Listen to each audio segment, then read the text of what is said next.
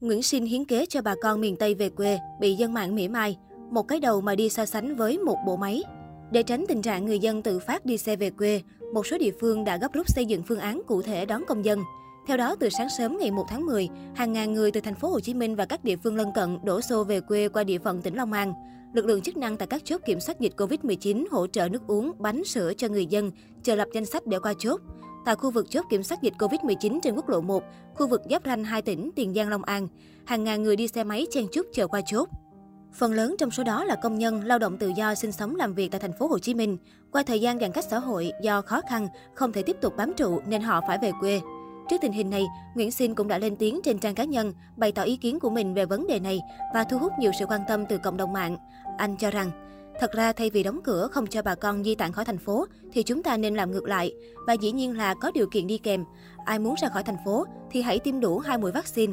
Ở các chốt tiếp giáp với các tỉnh và các cửa ngõ thành phố, thay vì đặt rào chắn giăng dây thì ta nên lập thêm lán trại y tế chuyên test nhanh Covid.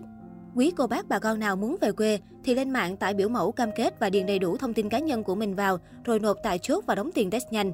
Đối với các trường hợp nằm trong diện khó khăn thì ta miễn phí. Sau khi có kết quả test nhanh âm tính thì mời quý bà con tiếp tục hành trình. Bản cam kết có nội dung ghi rằng, tôi sẽ chịu mọi trách nhiệm trước pháp luật nếu như việc di chuyển từ thành phố về quê và làm lây nhiễm bệnh dịch cho người khác. Tôi cam kết sẽ tự cách ly tại quê nhà theo đúng chu kỳ mà Bộ Y tế quy định. Ở quê dù sao mật độ dân cư cũng thưa thớt hơn là thành phố. Hãy nhìn sự việc này theo hướng khoa học.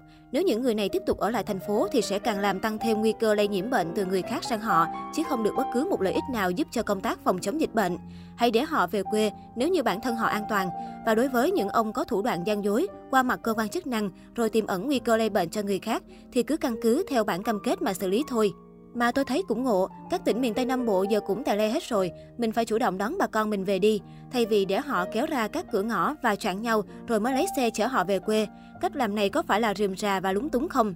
Không khéo, thành phố lại đón tiếp một đợt thảm họa dịch bệnh từ những vụ tập trung đông người như đêm qua. Chia sẻ của cựu hiệp sĩ đường phố nhanh chóng thu hút nhiều sự quan tâm của mọi người, tuy nhiên nhiều cư dân mạng cũng mỉa mai, một cái đầu mà đi so sánh với một bộ máy nhà nước. Nhà hai người không tiền thì test kiểu gì xin? Lên mạng tải xong rồi chỗ đâu mà in anh, hướng dẫn với. Ngày 1 tháng 10, ông Huỳnh Quốc Việt, Chủ tịch Ủy ban Nhân dân tỉnh Cà Mau cho biết, việc bà con tự phát về không có kiểm soát, nguy cơ lây lan dịch bệnh trên địa bàn lớn. Hiện tỷ lệ tiêm vaccine của tỉnh còn thấp, chỉ gần 14% so với tỷ lệ dân số. Trước đó, tối 30 tháng 9, hàng nghìn người dân về quê ở các tỉnh miền Tây khiến quốc lộ 1 bị ùn tắc. Người dân xếp hàng dài tại chốt kiểm soát thị trấn Tân Túc, huyện Bình Chánh, thành phố Hồ Chí Minh, chờ đợi cơ quan chức năng cho qua chốt để về quê ở miền Tây. Trong số này có nhiều công dân của tỉnh Cà Mau, Sóc Trăng, Vĩnh Long, Bến Tre. Nhiều người dân cho hay họ đã thất nghiệp hơn 3 tháng qua, không thể tiếp tục cầm cự ở thành phố Hồ Chí Minh. Về quê là giải pháp cuối cùng buộc họ phải chọn để được sống.